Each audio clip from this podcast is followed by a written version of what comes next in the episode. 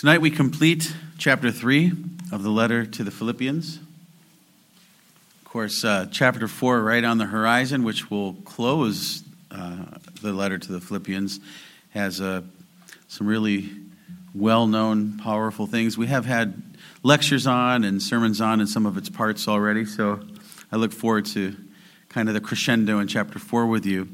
But we have a bit of a crescendo in chapter 3 in terms of the, the present topic, this running of a race, this running towards Christlikeness, uh, more godliness, growing, progressing in sanctification, and uh, the aspects of the resurrection. Not that we'll ever attain perfectly, but why wouldn't we seek to draw closer to Jesus uh, as he's getting close to return to us? You might see it like this. Um, I was told uh, by Fernando, one of our younger sons, kept going to the garage door saying, Daddy's home. I think Dad's home. I think he's home. And he'd keep coming back. And that sense of anticipation and going, going to meet, going to meet. And there's going to be that aspect when Christ returns that we meet him in the clouds and come back down for him to judge the heavens and the earth. So may we have that being spurred on to be prepared for his coming, to watch and continue to grow in holiness before his return. He's going to give us another thing to watch out for tonight, and in some ways, it's almost like he's kind of closing where he started. It's almost like a book ending of the chapter at the beginning. Watch out for Judaizers, the dogs. Do not be brought off of the gospel thinking you can earn salvation. But now he's kind of on the other side saying, Watch out, uh, beware of those who might lead you, uh, if you would follow them, to a similar danger that would be your demise in hell. Think you can just live however you want. Think you can just follow the ways of the world and live like the world, which would really show that you're not focused on this, uh, the kingdom of heaven. Your destination's a different destination based on the path that you're on. You might call it Christian, but it isn't. So he's in between. He's kind of warned us about um, just not being slowed down uh, by other kinds of situations. Whether we want to look at our own successes behind us when we shouldn't, but move, keep moving ahead for greater progress. And uh, last time, you know, we shouldn't be concerned uh, to be slowed down by others who are less mature and don't want to take it as seriously. But now there's a, there's a more serious concern. And that's what we'll look at tonight as we close chapter 3. Read with me now verses 17 through 21 as I read for us. Hear now the word of the Lord. Brethren, be followers together of me, and mark them which walk so as ye have us for an example. For many walk, of whom I have told you often, and now tell you, even weeping, that they are the enemies of the cross of Christ, whose end is destruction, whose God is their belly, and whose glory is in their shame, who mind earthly things for our conversation is in heaven, from whence also we look for the Savior, the Lord Jesus Christ, who shall change our vile body, that it may be fashioned like unto his glorious body, according to the working whereby he is able even to subdue all things unto himself. May God bless the reading and the preaching of his word. May he bless the hearing and the believing of it and the living of it. Again, Paul is continuing to encourage us to strive after sanctification, growing in sanctification like a runner in a race for more Christlikeness until his return. He had warned us earlier about being distracted from the race by looking back at our past successes or slowed down from the race by less mature Christians who are not of the same mind of wanting to pursue such, such progress and sanctification. Now he's warning us about not being infected by fake Christians who will cause us to stop. He had been teaching about legalism at the beginning of the chapter.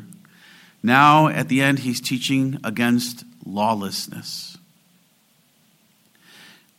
both lead off course unto death, eternal death. Who we follow shows who we are and where our ultimate destination will be. I give that to you the idea of our text. Who we follow shows who we are and where our destination will be. Paul has shown whom to follow, and now he declares whom not to follow. Because they have different worlds, they live in different worlds, citizens of different kingdoms. They're on completely different paths, and they have completely different ends one of eternal life, one of eternal death. So be careful who you follow. That's the message for you this evening from the text. Be careful who you follow. I am aware that there should be an M on who, but uh, I think we tend to speak this way colloquially, and I want you to remember it. Be careful who you follow. Don't follow the worldly way of some quote unquote Christians that leads to eternal destruction. Don't follow the worldly way of some Christians that leads to eternal destruction. Probably some of the most dangerous because of the way it's packaged. And if they've gone to church longer than you, or think they study more than you, they can make you think that they know what they're talking about. J. Montgomery Boice says Heroes walk with confidence Villains slouch, sneak, creep, or swagger. It's a different way and walk about them. You think about Satan, who masquerades as an angel of light, but if you watch his ways, the way he goes about it, it's more like a snake that he is. Such behavior is what we need to watch out for and stay away from regarding their beliefs particularly that lead to their behavior of some who would say they're part of Christ in the church. Boice goes on to write this Whenever the truth of the gospel is preached, the devil will immediately set about to erect a counterfeit beside it. An idol that looks like the real thing, but that is dead because it omits the life giving heart of the gospel. And again, of course, that can be in the beginning of the chapter legalism. I'm going to say I'm going to do something, and it's more about me and how I look. And it isn't what's required, and it isn't about Christ. But I'll pretend that it is. Judaizers, we're kind of pretending they're Christians, but say we still have to do something to earn something, to justify ourselves. The other danger is what he's looking at tonight. Those who say it doesn't matter what we do, it doesn't matter at all. In fact, this is the way we should live according to the world. Oh, to try to reach the world, perhaps, when we look exactly like them, and perhaps we are. There's a warning about that. When it isn't about the life giving heart of the gospel, which is by grace alone, life in Christ alone, and now a life that should be lived for Christ, which is nothing like living in this world. As many would say, Christianity needs to get back to the antithesis with the world. That's how we win the world, when we look like light in distinction from the darkness, not when we can't be distinguished from it. Verse 18, he says, Many who he's already warned about, even weeping over it, are actually enemies to Christ. This weeping, think about it. Because they've probably been in the church and there's a weeping for why, why leaving now? Why, why straying from what you've known? It's kind of like Galatians. He doesn't want them all here in Philippi. He could be referring to the Galatians, perhaps. Who's bewitched you, right? That would be possibly more the Judaizers or the Corinthians. He could be really concerned that they don't end up like the Corinthians, who are just living in horrible sin. And they're also, by the way, often denying the resurrection. He had to really sort that out in 1 Corinthians 15. That's significant to where he ends tonight.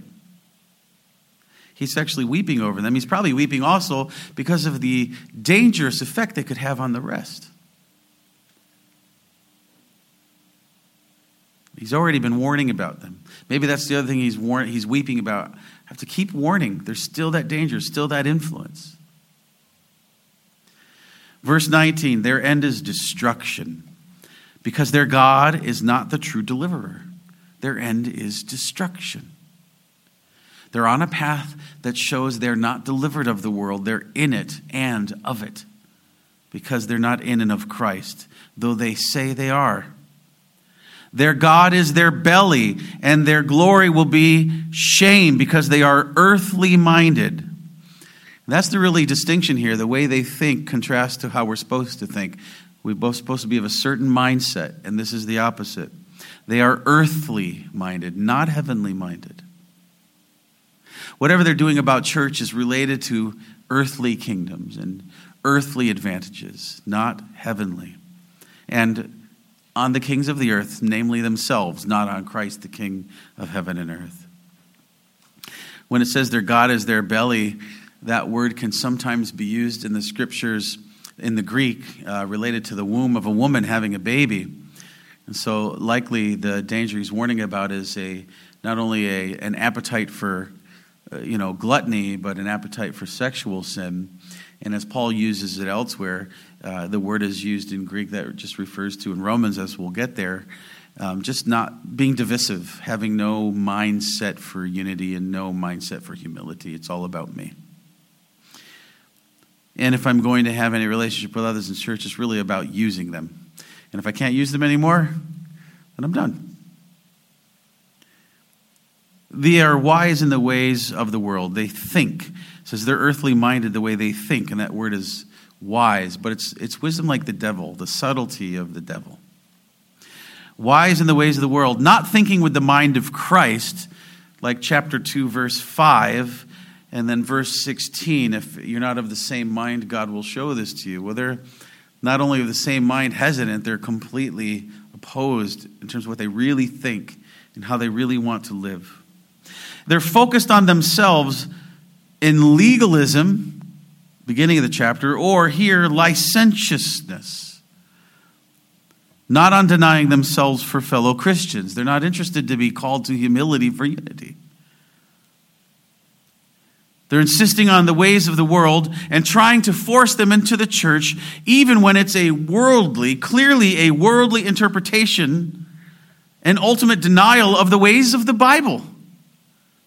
They're really good at just convincing Christians that's not what God says, which is exactly what Satan did in the garden.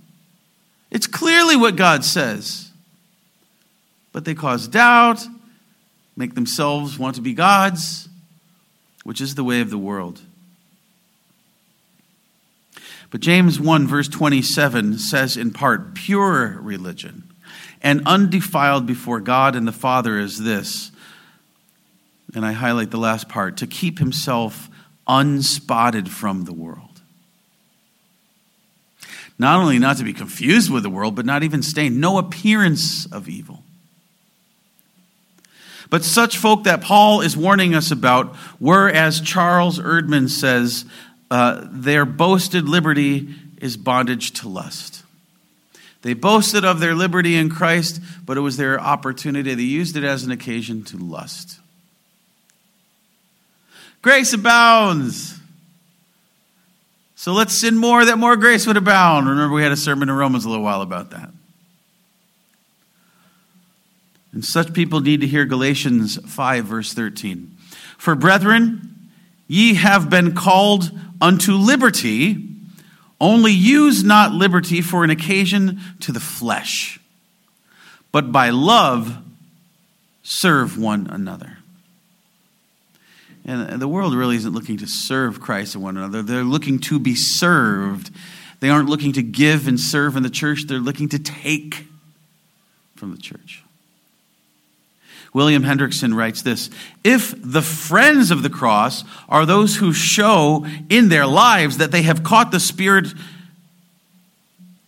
of the cross, namely that of self denial, such as in Philippians 2, verses 5 to 8, then surely the enemies of the cross are those who manifest the very opposite attitude, namely that of self indulgence.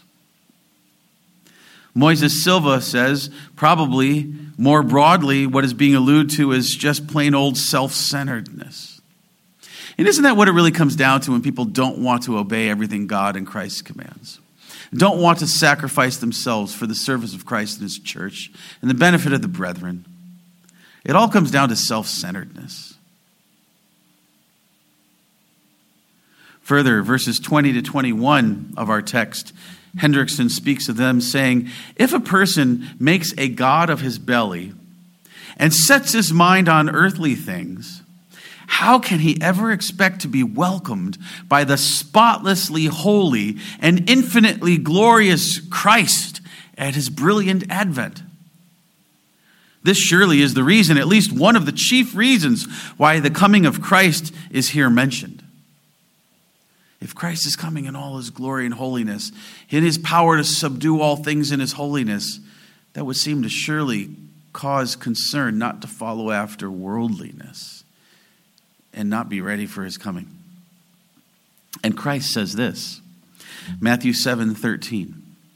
Enter ye in at the strait gate, for wide is the gate and broad is the way that leadeth to destruction, and many there be which go in thereat.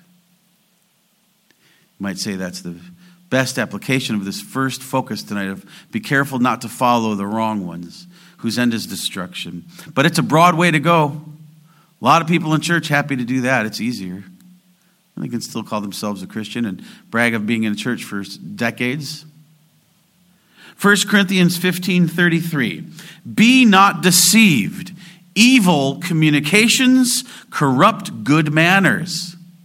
That is the company you keep, like we sang about in Psalm 1 this evening. Be careful whose company you keep. Don't be stupid. The wrong, sinful people who want to say it's okay to do this and that, stop being so Puritan minded. Don't worry about behavior. You know, just focus on justification. Stop bothering me with sanctification.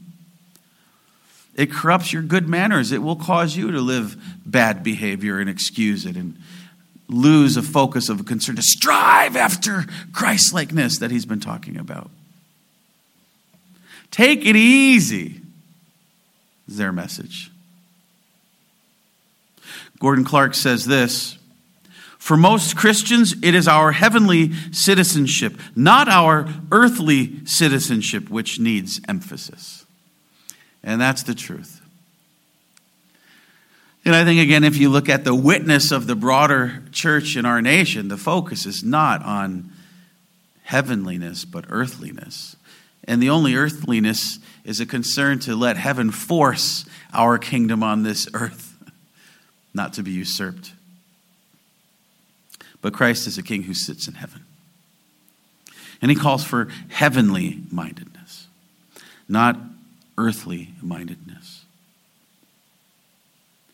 1 John 1, verse 6. If we say that we have fellowship with him and walk in darkness, we lie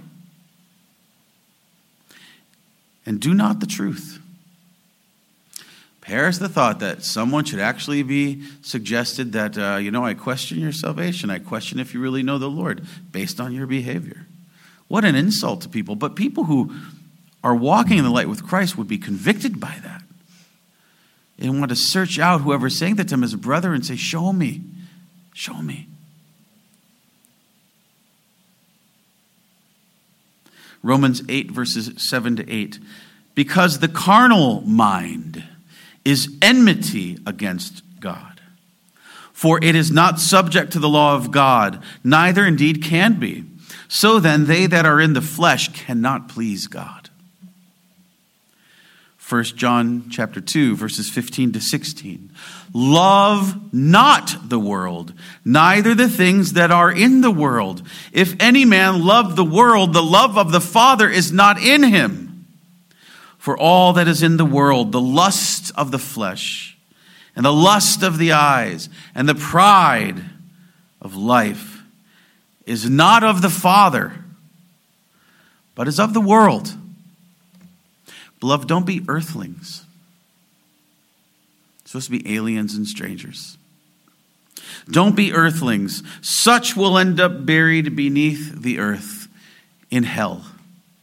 And this is why Paul is warning us, and this is why he's weeping over it and those who've gone the way of the world and not calling themselves non Christians, trying to package it with the term Christian, but it can't hold such behavior. Second Thessalonians chapter 1 verses 7 to 9. And to you who are troubled, rest with us.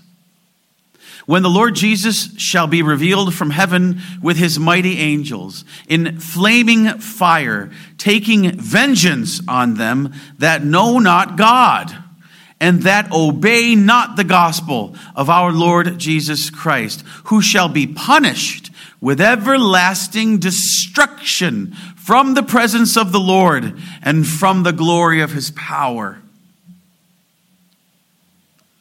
Thus, Ephesians 4, verses 17 to 19. This I say, therefore, and testify in the Lord, that ye henceforth walk not as other Gentiles walk, in the vanity of their mind, having the understanding darkened being alienated from the life of God through the ignorance that is in them, because of the blindness of their heart, who being past feeling, have given themselves over unto lasciviousness to work all uncleanness with greediness. Romans 16, verses 17 to 19. Now, I beseech you, brethren, mark them which cause divisions and offenses, contrary to the doctrine which ye have learned, and avoid them. For they that are such serve not our Lord Jesus Christ, but their own belly. Same idea in our text. And by good works and fair speeches deceive the hearts of the simple. For your obedience is come abroad unto all men. I am glad, therefore, on your behalf, but yet I would have you wise unto that which is good and simple concerning evil. We don't want to be wise regarding the evil things. We want to be simple. We want to be untouched. We want to be prudes, as we might be accused of. We might want to be called Puritans.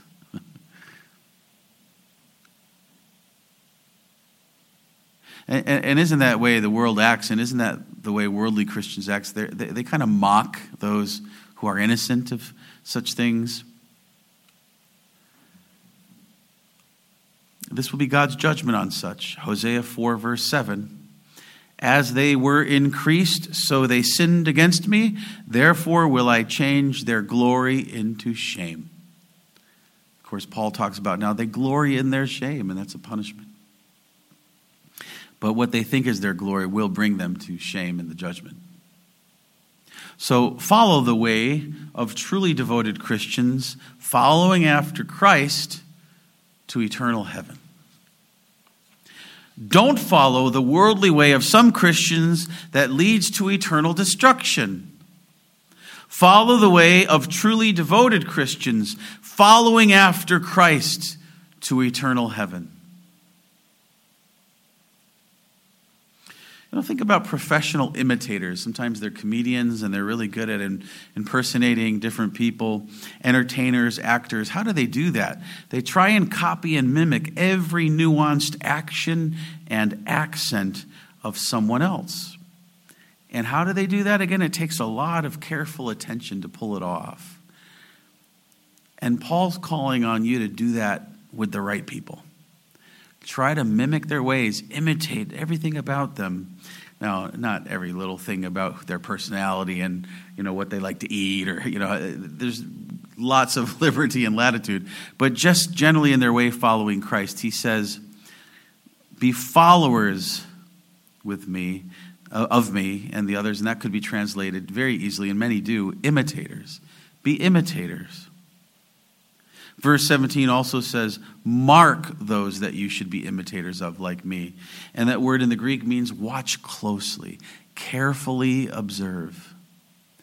Look to those whom God has as those more mature Christians and mark them, observe them carefully, and seek to copy them in how they imitate Christ. I'm thinking of there's a there's a classic uh, book that we do have in our library, The Imitation of Christ. That's what we're being called to.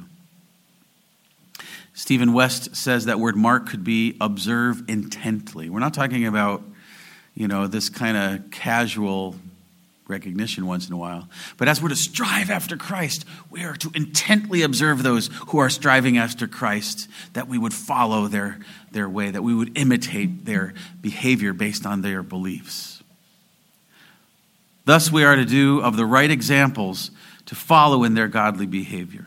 Verse 20 Christians are in the citizenship of heaven. Now, that Greek word for conversation in our translation is citizenship.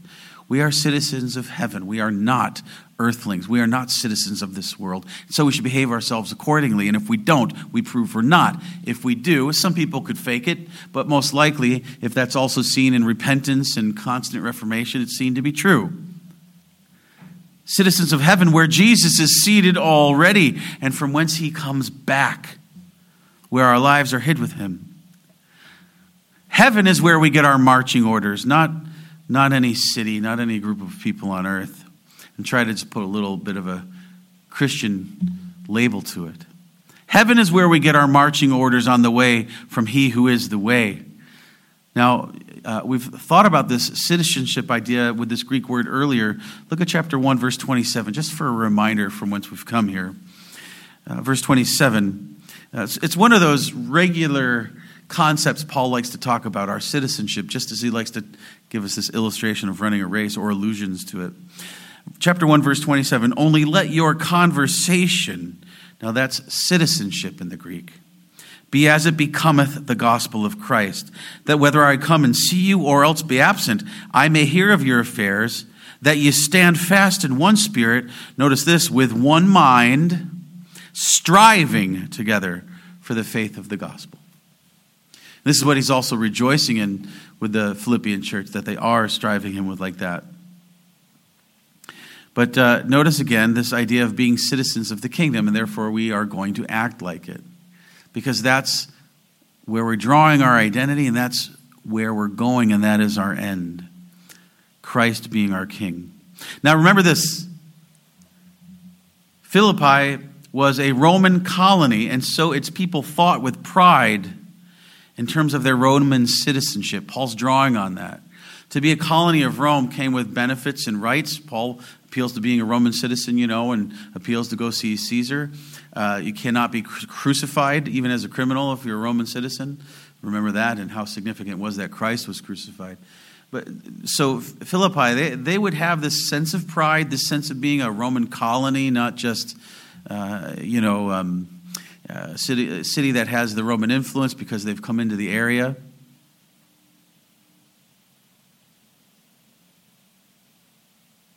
Gabriel?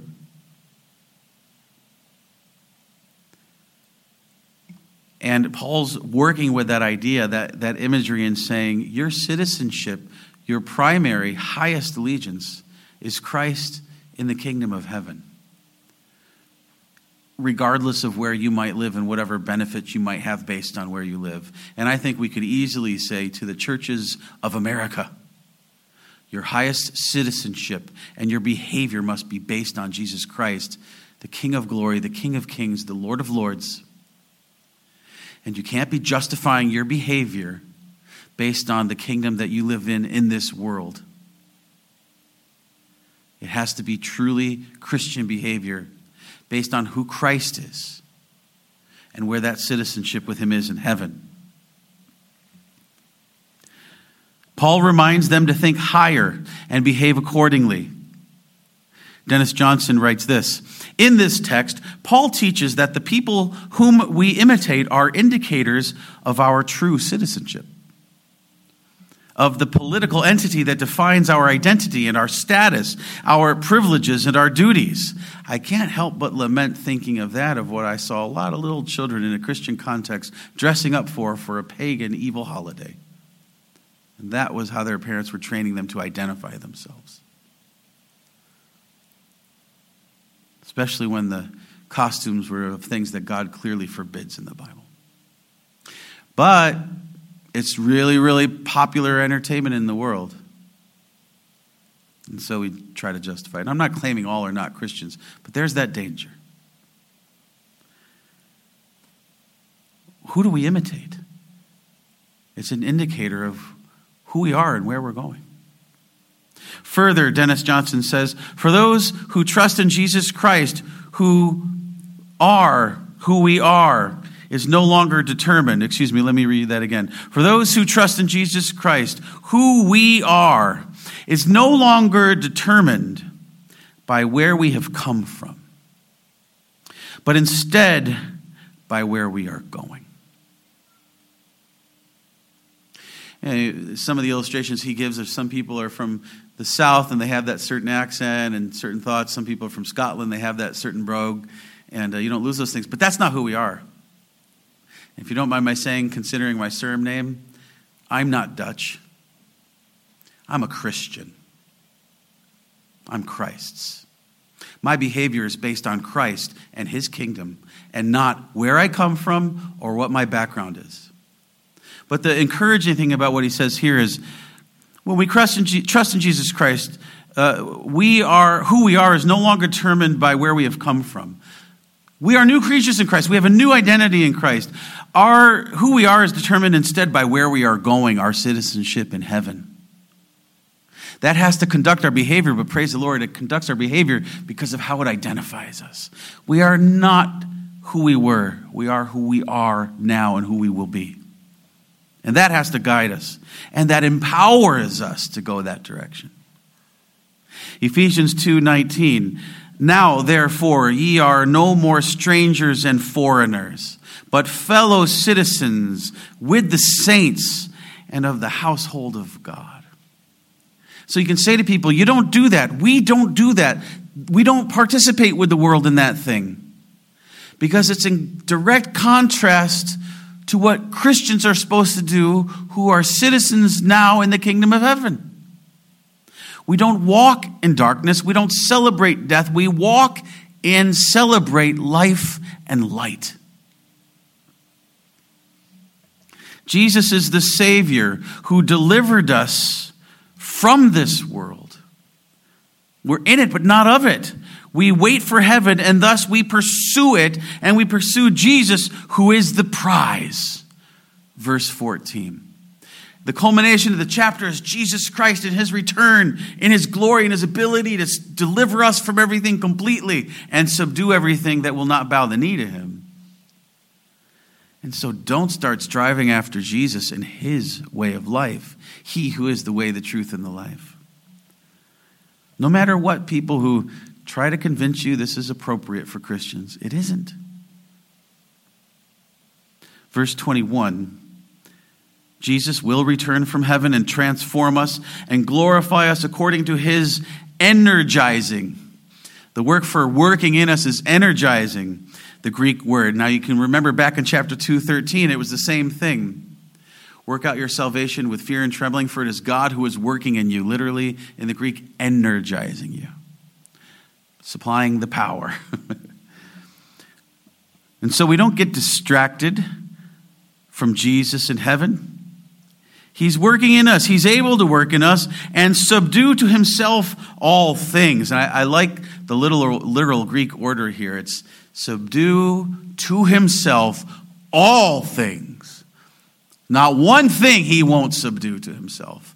There's not one area of your life that shouldn't be subdued to him, as Paul speaks elsewhere about, I will beat my body into submission for Jesus, and I will take every thought captive for Jesus, and anything and anyone else who won't now, he will subdue them in the end. Every knee shall bow, every tongue shall confess that he is Lord.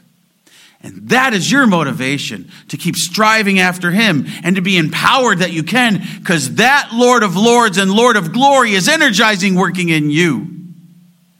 So don't be distracted away and off the path from him. We don't get distracted by the ways and wisdom of the world, which Christ will ultimately put under God's feet when it speaks of our vile bodies that will be transformed, that Hebrew word, uh, that English word had a different concept uh, than it does now. We think of vile as just filthy and dirty, and that's not that that isn't true. But in this context, uh, the word our our Bible uses is uh, has a different meaning that would have reflected then what the Greek is talking about now: humility, humble, humiliation And of course, humility is what has been Paul has been driving at us for unity. And humility is the opposite of the way that the worldly think. But we, in contrast to the world, humbly await Christ's return. And we keep running forward to greet him. How do we do that? Following Jesus by following Paul and Timothy and Epaphroditus and following Jesus. Dennis Johnson says uh, we want to look for mentors worth mimicking. Look at 17 of our text. Brethren, be followers together of me and mark them which walk so as ye have us for an example. He's already earlier in the letter said, Follow me, follow my example. And then he gives Timothy and Epaphroditus, but they're all saying, Follow our example and how we follow Christ, who is the example. Have the mind of Christ. Now, look at uh, chapter 4, verse 9 those things which ye have both learned and received and heard and seen in me do, and the God of peace shall be with you. Remember the quote by William Secker in our bulletin today inward purity has to be there to have inward peace. We'll get back to that. There's a motivation to follow them because the world has no peace. The Bible says the wicked have no peace. And they rarely have sleep that's unmedicated. He's calling on us to imitate those who are running and walking the right but hard way, the narrow way. As Jesus says in Matthew 7 14, enter the straight gate, because straight is the gate, and narrow is the way which leadeth unto life, and few there be that find it. Paul's saying, strive after the narrow way, don't miss it, and stay on it. But the thing is, few there be that find it. And frankly, in the church, few there be that truly find it. And how do we know? Because their beliefs and their behavior that demonstrate their beliefs that are just the world and not of Christ. Anti scriptural and therefore anti Christian, as Paul says, enemies of Christ and of his cross. Christ and his cross saved us from trying to be saved by our own works or faith plus works. Christ and his cross also saved us unto good works. Ephesians 2 8 to 10, which God had foreordained that we should walk in them. Ephesians 5, verse 8. For ye were sometimes darkness, but now are ye light in the Lord. Walk as children of light. Ephesians 5 15 to 16. See then that ye walk circumspectly, not as fools, but as wise, redeeming the time because the days are evil. For people to say, these are not evil days, this is not an evil day, all days are good from the Lord, are not reading their Bible. And they're interpreting things according to the ways of the world and trying to excuse them away. But it's an enemy of Christ. 1 John 1, verse 7. But if we walk in the light, as he is in the light, we have fellowship one with another, and the blood of Jesus Christ, his Son, cleanseth us from all sin. J. Montgomery Boice, speaking of verses 20 to 21, to encourage you to follow after the resurrected Christ and his good examples of godliness, says this the resurrection proves that at the believer in Christ can have a supernatural victory over sin in this life, as the believer in Christ can have a supernatural victory over sin in this life, for Christ lives to provide that supernatural power of it. He would point you also to Hebrews 7, verse 25, and Jude 24.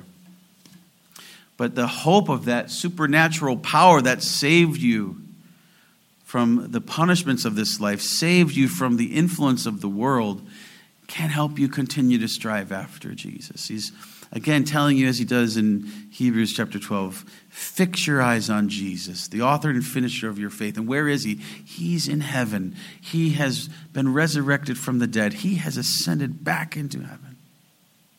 And he gives you his supernatural power to keep striving after him and living for him and to have discernment about the difference.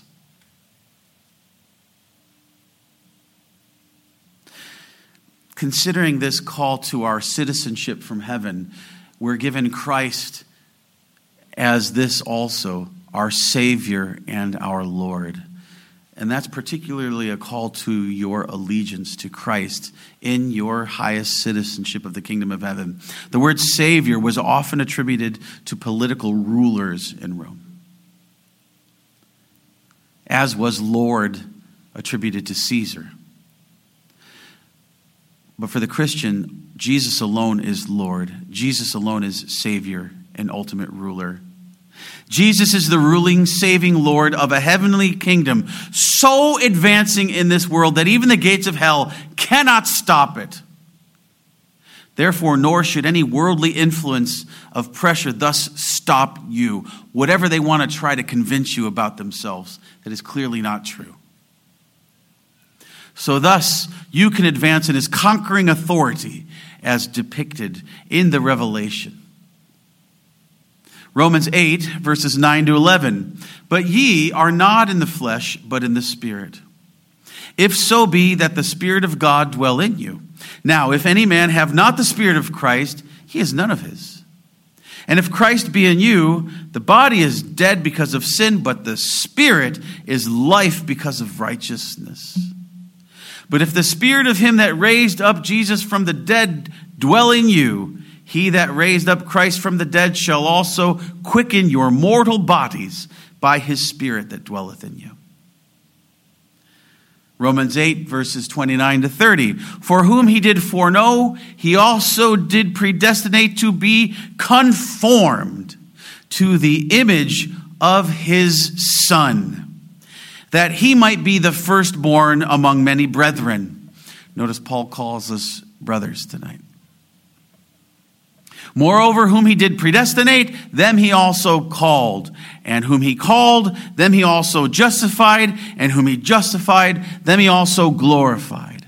And obviously, in there, and as our shorter catechism would point to, sanctification is understood in all of that. You can progress in sanctification. You must strive after it. And you can have victory as more than conquerors in Christ, who is the ruler and Lord of lords from heaven, where your citizenship comes, so you serve him. And he gives you the victory. Colossians 3, verses 1 to 5. If ye then be risen in Christ, seek those things which are above, where Christ sitteth on the right hand of God. Set your affection on things above, not on things on the earth. For ye are dead, and your life is hid with Christ in God. When Christ, who is our life, shall appear, then shall ye also appear with him in glory. Mortify, therefore, your members which are upon the earth. Fornication, uncleanness, inordinate affection, evil concupiscence, and covetousness, which is idolatry. Beloved, follow the time tested witness of the morality of the early church and the reformers and the Puritans. Because it wasn't just a reformation of doctrine, it was a reformation of practice. It was semper reformanda, it was seeking purity in all of life. And every man that hath this hope in him purifieth himself, even as he is pure. 1 John 3, verse 3. J. Montgomery Boice also writes this The great consequence of belief in the return of the Lord Jesus Christ should be a purification of our conduct. Now, those who are of the world, Paul's warning us not to follow, they should be concerned about destruction. They should be concerned about when Christ comes back to judge the world. But they're not motivated by it. They'll try to turn you away from the motivation, but you who are in Christ, following after Christ, should be motivated by Christ's return to meet him in purity. Jesus warned about not following false shepherds who will cause you to stray from the voice of your good shepherd. And many would be quote unquote shepherds, self appointed shepherds, self ordained shepherds, leading those astray from the church, often take to social media to so do. And to the world's vain philosophies and science, falsely so called, but are there way, ways and reasons of argument to try to deceive the brethren. 1 Corinthians 3, verse 19. For the wisdom of this world is foolishness with God. For it is written, He taketh the wise in their own craftiness. Beloved, keep on running your race of sanctification after the Puritans, after Paul, after Epaphroditus, after Timothy, as they all run after the ways of Christ and so that you are not dragged off course by worldly minded church folk, quote unquote, who come and go and then have you be in danger of completely stopping the race at all. Be careful who you follow. Be careful not to follow those whose way is leading to destruction because it's the way of the world, whatever they want to label it. And instead, be careful careful, close observation, and strive after following them as they would lead you in following after Christ. Be careful who you follow. Let us pray. Lord Jesus Christ, help us to be careful who we follow, especially with entertainment. Help us to be careful who we follow, especially with prestige and power. And let us remember the highest power is the Lord Jesus Christ supreme from heaven, and that our citizenship is there. In all our ways, need to behave ourselves after Christ, and his way is humility. Lord, let us humble ourselves before you and your mighty hand, that you would lift us up together in unity with our eyes on Christ, the author and finisher of our faith running after him, running together, spurring one another on to love and good works. Spurring one another on to holiness, without which no one will see God. Purify our hearts, O Lord, for the pure in heart shall see God. And blessed are the pure. O oh Lord, forgive us for how often we are distracted by many of these things Paul's warned us about, but particularly the world. Help us to avert our eyes, to plug our ears, to turn things off, and to turn other things on, and to give others our ears and our eyes, that we would be led to give them more earnestly after Jesus. And in his name we pray. And as you said, follow me, so let us get up right now and follow. Amen.